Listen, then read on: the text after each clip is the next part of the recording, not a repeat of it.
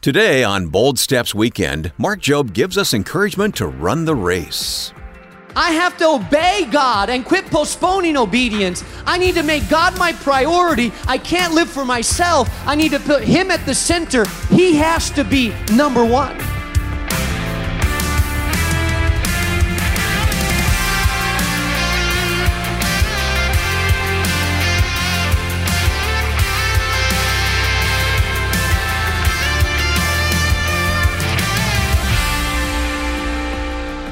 Many of us have had a clear picture of God's plan for our lives, but then something happened and we got off track. Discouragement and distraction set in, and we put off what we were called to do. So, how do we get back on track and run the race set before us? Welcome to the new Bold Steps Weekend with Mark Jobe. Mark is the senior pastor of New Life Community Church in Chicago, and he's also president of Moody Bible Institute. I'm Wayne Shepherd. Today, as we continue our study in the book of Haggai, we're going to be looking at how the prophet restored God's vision to the people's hearts and minds. And with any luck, Mark's message will be the tailwind you need from the Spirit to push you in that direction that God is calling you to go. The series is called Fully Devoted, and if you've missed any message so far, catch up online at boldstepsweekend.org. But right now, with our message titled It's Not Over Yet, here's our Bible teacher, Mark Jobe. You need to understand that your unfinished business, that your procrastination, that you're putting it off, it has ripple effects into your life. That some that you're losing something by not obeying. You're losing something by postponing obedience. You're losing something the longer you wait. And so the prophet says to the people in verse 5 Now, this is what the Lord Almighty says. Give careful thought to your ways. The Living Translation says, look look at what, what's happening to you. In other words, check out your life. Examine your life. Look at the mess that you've gotten yourself into. Pause for a moment to examine what's happening in your life by postponing obedience by not finishing what I've asked you to finish, by not moving forward with those things that I've called you to do, look what's happening to your life. And he says, You've planted much, but you've harvested little. You eat, but you never have enough. You drink, but you're never full. You put on clothes, but you're not warm. You earn wages, only to put them in a purse with holes in them. Come on, is someone listening to this here today? You know what God says? God says, because you've postponed, because you haven't put me as a priority, then I have taken my favor away from you and I've made your, heart, your life harder because I'm not at the center. You're working and working and working, but it seems like you're spinning your wheels and not getting ahead. You think that this is going to fulfill you and you chase after it, but you're more empty than you ever were before. You've thrown yourself in your jobs to try to gain prosperity, and it seems like, hey, I'm making more money than I've ever made before. You put it in your pockets, and it's like you have holes in your pockets. You ever had a hole in your pocket? Put something in. It's like, hey, where was it? It's like it's going in and going out. You're not saving any of it, you're not keeping anything. Basically, what he tells them is because you have not put me at the center, because you've postponed obedience, now you, you're, you're not, it's not working out the way you thought it would work. You've pursued after your own things, but as you pursue after your own things, the more you pursue them, the emptier you are. The more you chase after them, the less fulfilling they are. The more you succeed, it feels like the more success evaporates from you. So you're working, you're stressed, you're pursuing, but you're less filled than you ever were in life because you have not put me first. He says to them, Listen, Verse 9, you expect much. These are people that are following God. These are not unbelievers. These are not agnostics. These are not people that have turned their back on God. There are people that claim to follow God, people that are showing up to worship on Sundays. He says, Listen, you expect much, but see, it turned out to be little. Come on. What you brought home, I blew away. You expected a lot. I got this job. Finally, I worked so hard for this. And you expected that it would get you ahead a lot. You expected that you would have a lot left over because finally you got that promotion, finally you got that raise, finally the salary's up, and you come home and you try to put it, and it seems like it's just blown away by the wind. You try to stash it together, aha, here it is, and whoo, it's gone. And you say, Why? And God says, I did that. God says, I blew it away. It didn't say it blew away. God says, I blew it away. Can I tell you something? Sometimes, sometimes God frustrates you in your progress towards success. Sometimes it's God who's blowing it away. Sometimes it's God who's saying, No, I'm not gonna let you advance. Sometimes it's God who's saying, You're gonna spin your wheels and spin them as hard as you can and not see progress. Sometimes it's God that's saying, I'm gonna let you work real, real, real hard, and you're gonna end up worse than what you were when you worked real hard. Sometimes it's God. You say, Well, Pastor, why would God do that? Because sometimes God has to let us not succeed so when we're tired and worn out, we finally stop and we look to the heaven and we say, God, what are you doing? And God says, I'm trying to get you to put me first.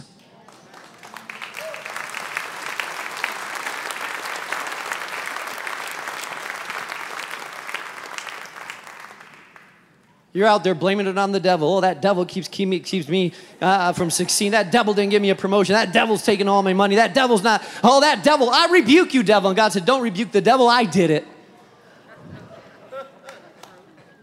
I did it for you.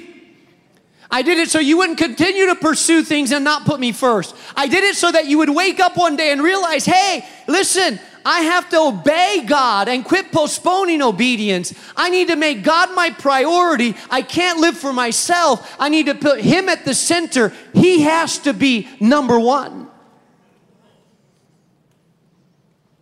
These people were frustrated. And God said, I frustrated you. These people were discouraged, and God said, I did that to you.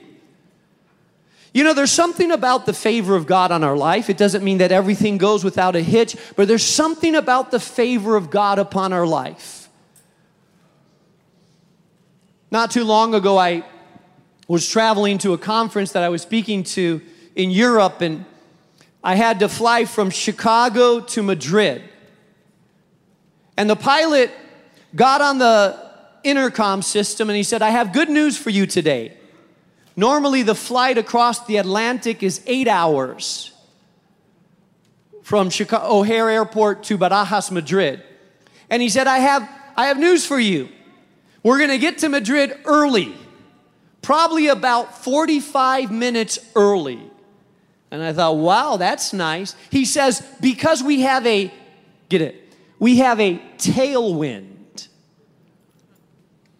And the tailwind is gonna push us when you have a tailwind, it means that you have a wind that's blowing in the same direction that you're going. It means that you have to use less, effort and you get further with less effort. It means that you don't have to use as much fuel and you, you push forward. It means that there's, you're not fighting, you're just flowing.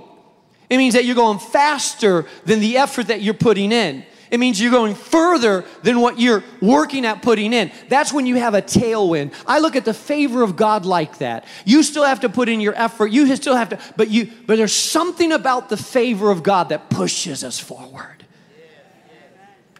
And there's some times where God says, I'm going to give you a tailwind, and there's other times where God's saying, I'm going to give you a headwind against where you're going. It's going to take longer, it's going to be harder.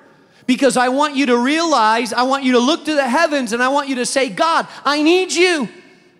I can't do it without you.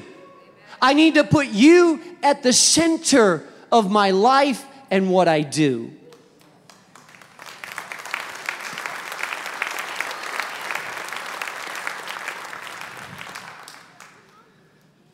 Matthew 6:33 Seek ye first the kingdom of God and his righteousness Jesus said and all these things will be added to you as well. So not only if we're going to finish well, not only we need, do we need to decide to stop postponing and determine to move forward in our obedience, we also need to understand the ripple effects of procrastination, spiritual procrastination.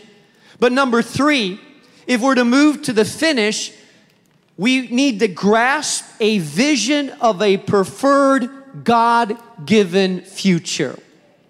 You see, I believe that a lot of people bail out and they quit when the vision fades. Proverbs says, without a vision, my people perish. Without a clear, defined, preferred vision of the future, we lose motivation. Without a sense of our destiny, we stop working. Most people that I talk to that are depressed get depressed when they lose hope in the future. They start to believe nothing's gonna change, and am I willing to live this way for another five years? And their energy is zapped from them. People become unmotivated and lethargic when they lose a vision, a personal, God given vision for their life and for their future. Husbands stop struggling for the well being and improvement of their marriage when they've lost hope that their marriage will ever change. Addicts stop going to 12 step programs and talking to their accountability person when they lose a vision that they can be whole and well and drug free. People accept poverty in their lives when they feel like they can never dig themselves out of it.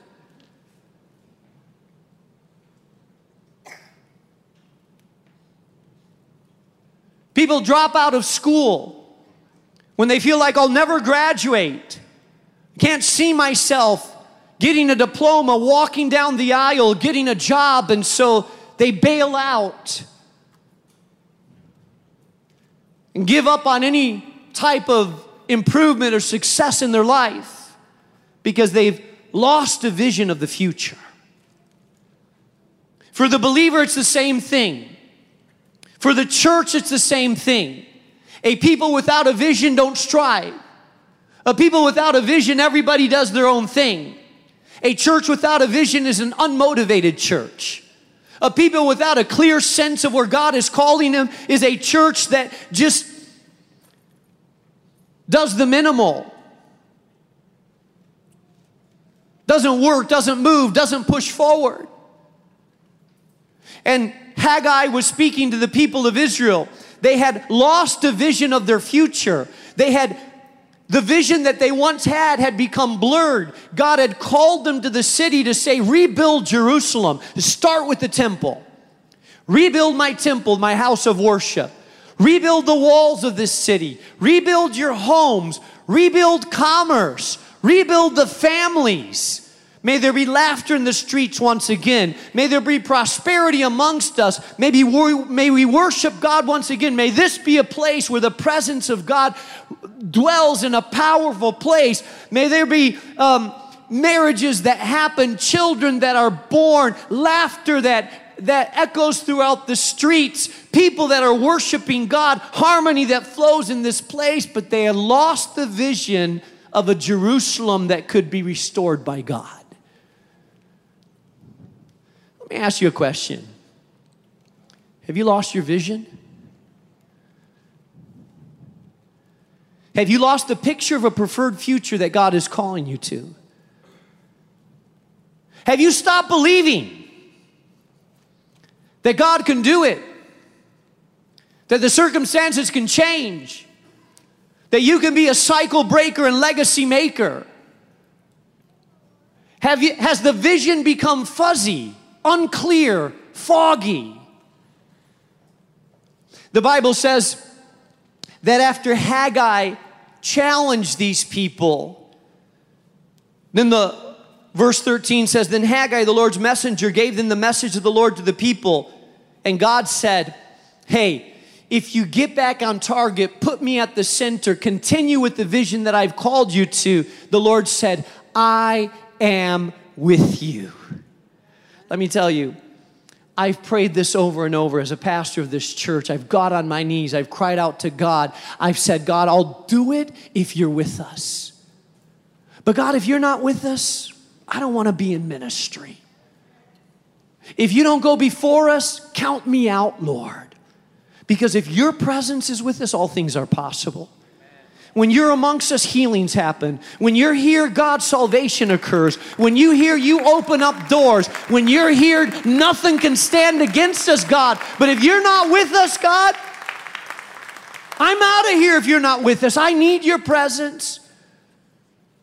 That's why we call for a season of fasting and prayer to be reminded of our own weakness and press into the strength of God to say, God, we can't do it without you. Oh, maybe we've grown. Oh, maybe we're bigger. But God, do not, I, I in no way ever, ever, ever mistake our growth and our strength to replace the power and omnipotent presence of the Almighty God.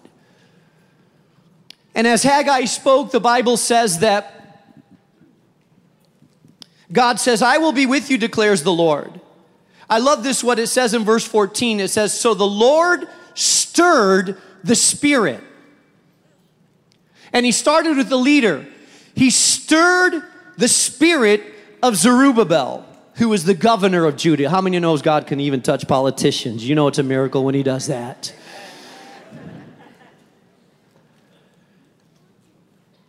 And then he says, and he also stirred the spirit of Joshua, the high priest. I pray, oh God, across Chicagoland, stir the hearts of pastors to preach the gospel and not tickle people's ears. We have hundreds of churches around Chicago. I pray, oh God, may our preachers preach with power. May there be passion in the pulpit, truth that's proclaimed with love, but God, may there be truth uncompromising truth to the Word of God, not just bland, mediocre, light-hearted, nice little principles that don't call people to holiness, that don't move people to God, that don't call people to repentance. God, fill our pulpits with the fire of the living Jesus.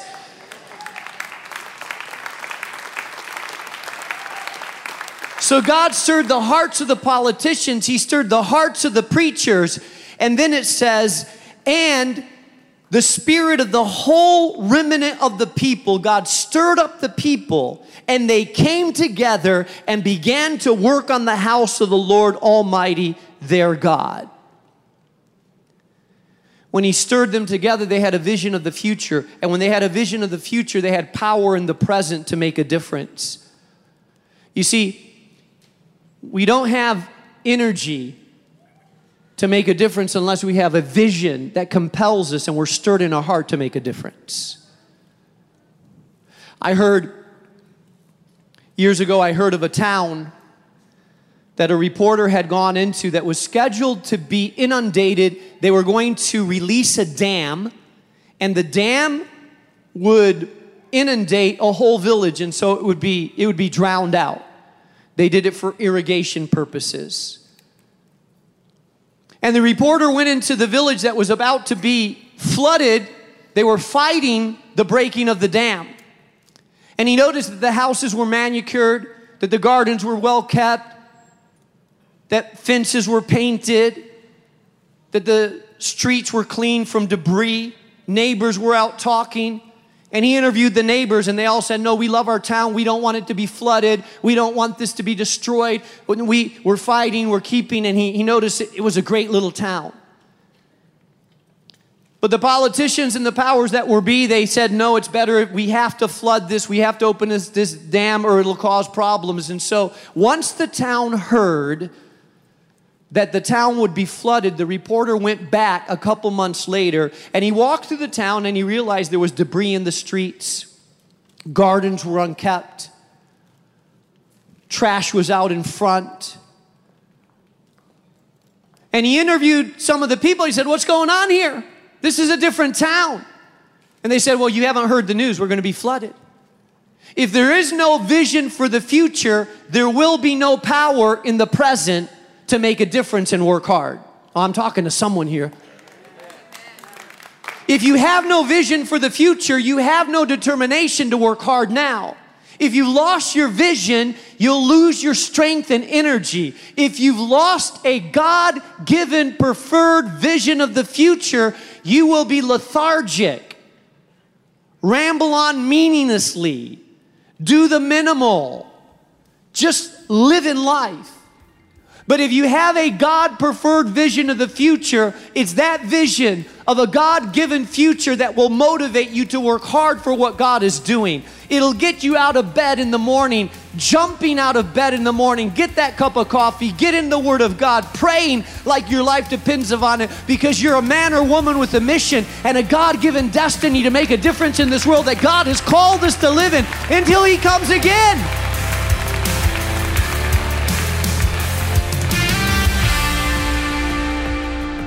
Regaining your God given vision for the future. That's an encouraging and bold word from Pastor Mark Jobe on the new Bold Steps weekend.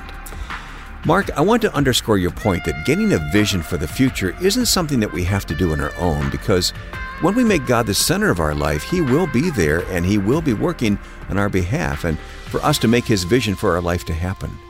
So, would you wrap up today's message with a final word for that person who's feeling weak or weary about the race that's ahead? You know, we all feel like that certain days, Wayne. We're just tired. And I'm talking to that person right now that you've been persevering week after week, month after month, and you're just plain old tired. I'm encouraging you to say, It's not by power, but by my spirit, says the Lord. So I want to challenge you in your weakness to press into God and, and just say, Lord, I am very tired and very weak right now. So I ask that you would empower, strengthen, and restore me. Yes, very encouraging word, Mark. Thank you. And every day it is our prayer here at Bold Steps Weekend that God would change our hearts and draw people to Himself. Well, Mark, you met a woman at one of our recent events named Nancy who said that this program was there just when she needed the Moody Radio family the most. My name is Nancy, and in 1971, I was going through a very dark, painful time in my life. I was thinking there's another way out. I couldn't stand the pain anymore. I didn't want to live. And it, it was in the evening, and I was listening to the radio, and I was just turning stations just to, just to find something. And I heard this voice, and it just really drew me, and I listened to him. And what kept me listening to the program was I felt hope that I could still survive this situation that I was in and find hope and find something better just ministered to my heart. It kind of saved my life, I felt. So that's why I love Moody and I want to continue to contribute to him. It was a lifesaver for me. I love that story. Wow, Nancy, that touches me. At a deep moment of darkness in her life, I, I love that she says this I felt hope. I felt hope. You know how many times, Wayne, I've heard that from people mm-hmm. that have told me I went through a season where I could barely get out of bed, where suicidal thoughts, Boy. but God ministered through Moody Radio. And of course, we know it's not Moody, it's the Spirit of God right. ministering Using radio. radio. Yeah. Yeah, that's a powerful story. Thank indeed. you, Nancy. Well, Mark, as you well know, we couldn't have this kind of ministry without the partners who come alongside us, and so we're grateful for listeners like Nancy and thank you for your support. And if you'd like to partner with us too, you can contact us online at boldstepsweekend.org or connect with us over the phone when you call 866 535 5580. Again, that's 866 535 5580. And then finally, you can give a gift of any amount in the mail when you write to us at Bold Steps Weekend, 820 North LaSalle Boulevard, Chicago, Illinois 60610. We are truly grateful for those of you who have made a decision to give a financial gift, and as our way of saying thanks for your generous support, we'll send you a copy of Drs. William Marty and Boyd Seevers' book, The Quick Start Guide to the Whole Bible. It's really a cheat sheet for understanding all of the Bible's books, and even the ones that are seemingly small and obscure. Once again, it's yours with a gift of any amount when you go to boldstepsweekend.org. While you're online, don't forget to sign up for the Bold Stepper Weekly. It's Mark's free weekly devotional that's delivered automatically to your inbox each Monday morning. Sign up today at boldstepsweekend.org. Well, that's all the time we have today. I'm Wayne Shepherd, and as you prepare to celebrate Thanksgiving this week, we want to wish you a wonderful and happy Thanksgiving. We also want to invite you to join us again next weekend where Mark begins the final message of this series. It's a valuable lesson about gaining a clear vision from the book of 2 Kings, chapter 6. So be listening next weekend to Mark Jobe right here on Bold Steps Weekend. Bold Steps is a production of Moody Radio, a ministry of Moody Bible Institute.